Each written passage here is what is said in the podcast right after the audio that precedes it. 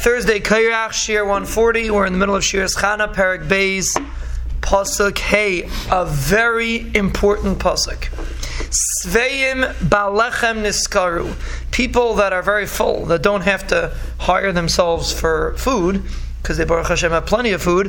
Balechem Niskaru, they ended up having to hire themselves even for lechem, meaning they thought they're very wealthy, they're very matzliach, and Lamaisa, their Bani Shalom showed them that they're not really wealthy, and they had to hire themselves for food.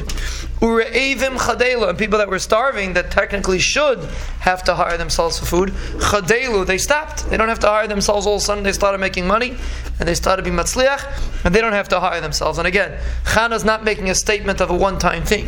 Chana is saying the way the world operates. When a person believes that he's a saver, when a person feels like he's taking care of himself, the Rebbeinu demonstrates to him that the Rebbeinu Shalom's in charge. When a person realizes that the Rebbeinu is in charge, and he real, he calls himself a Ra'iv, even though he has money in his pocket, but he considers himself a Ra'iv, he considers himself that he doesn't have any of his own schayra, he has to come on to the Shalom, and the Rebbeinu Shalom is Chadelu. The Shalom shows him that he's taking care of him. Ad Akara Yalda Shiva, a Akara, a barren woman, gives birth to seven children, Verabas, Bonim, Umlala, and the, the lady that had many children, Achmal lost her children, which Rashi says an amazing, amazing, amazing thing. Rashi says Akara Yalda Shiva is referring to Chana. Chana had seven children. Either it's referring to seven children, or Rashi brings another pshat that Shiva is Gematria Shmuel. So either it means, the simple pshat is that Akar, that she had, uh, Chana had seven children. Verabas, Bonim, Umlala, and Penina, who had ten children, Rahman al her children were nifter. And Rashi says every time Chana gave birth to one child, Penina lost two.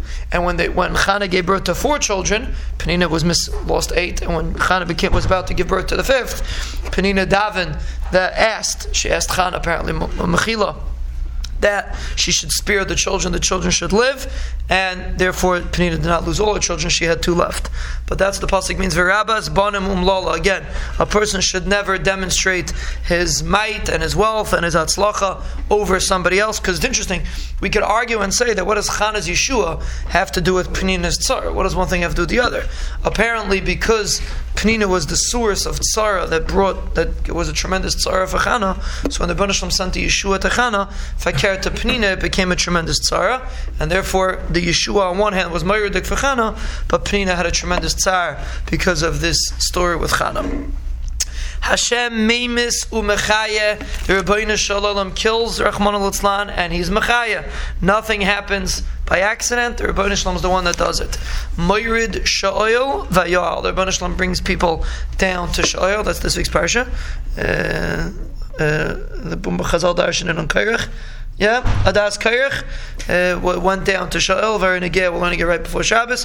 Moirid Sha'il Vayoal, that the Rebbeinu Shalom will eventually bring them up. The Gemara Yerushalmi and Sanhedrin.